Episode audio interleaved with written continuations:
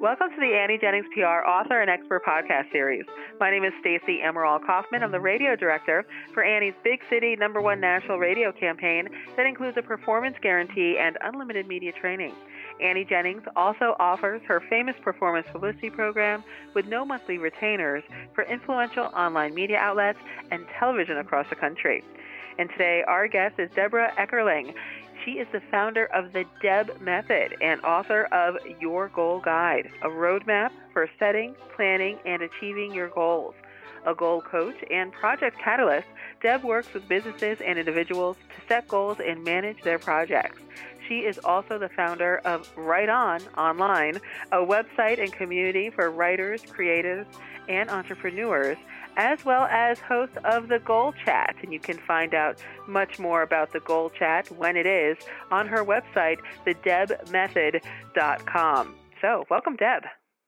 Well, thank you so much for having me. I think my first question must be, what is The Deb Method? Well, it is my system for figuring out what you want and how to get it. So DEB stands for determine your mission, explore your options, brainstorm your path.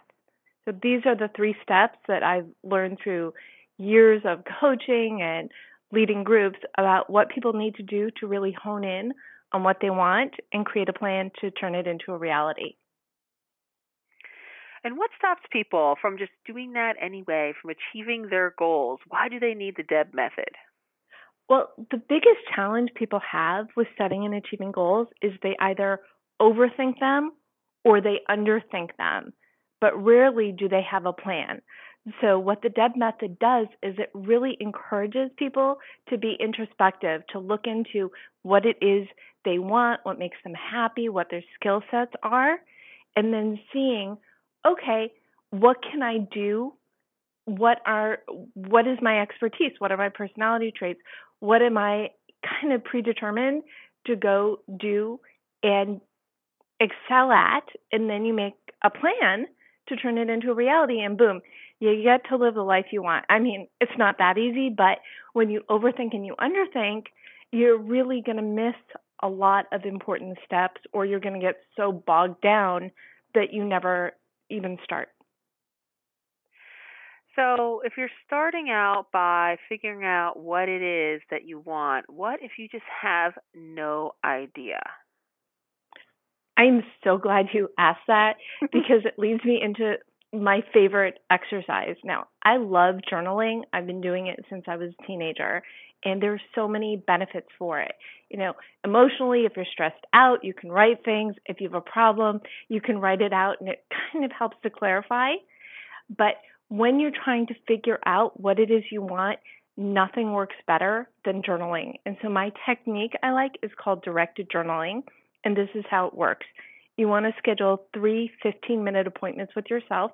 You might need more, but start with 3 over the course of like a week.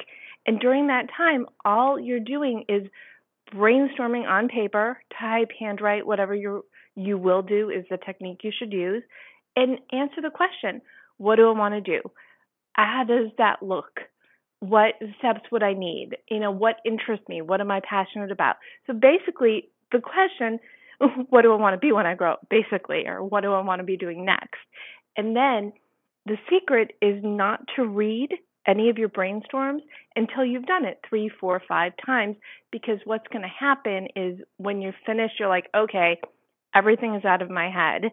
Then you can read them, and you're going to find common themes. So something you thought you loved to do, maybe you only mention it twice, whereas something you forgot that was really I loved to bake when I was a kid. Why did I never pursue that? Or I always wanted to write a book. Something that maybe was dormant is also going to come out. So the things that you're constantly mentioning are the ones you're more passionate about.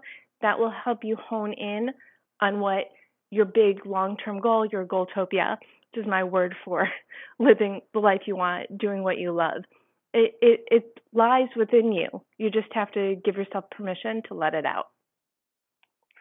Well, Goaltopia, I love that. I'm sure you talk so much more about Goaltopia and how to get there in your book, Your Goal Guide. So tell us a little bit about that.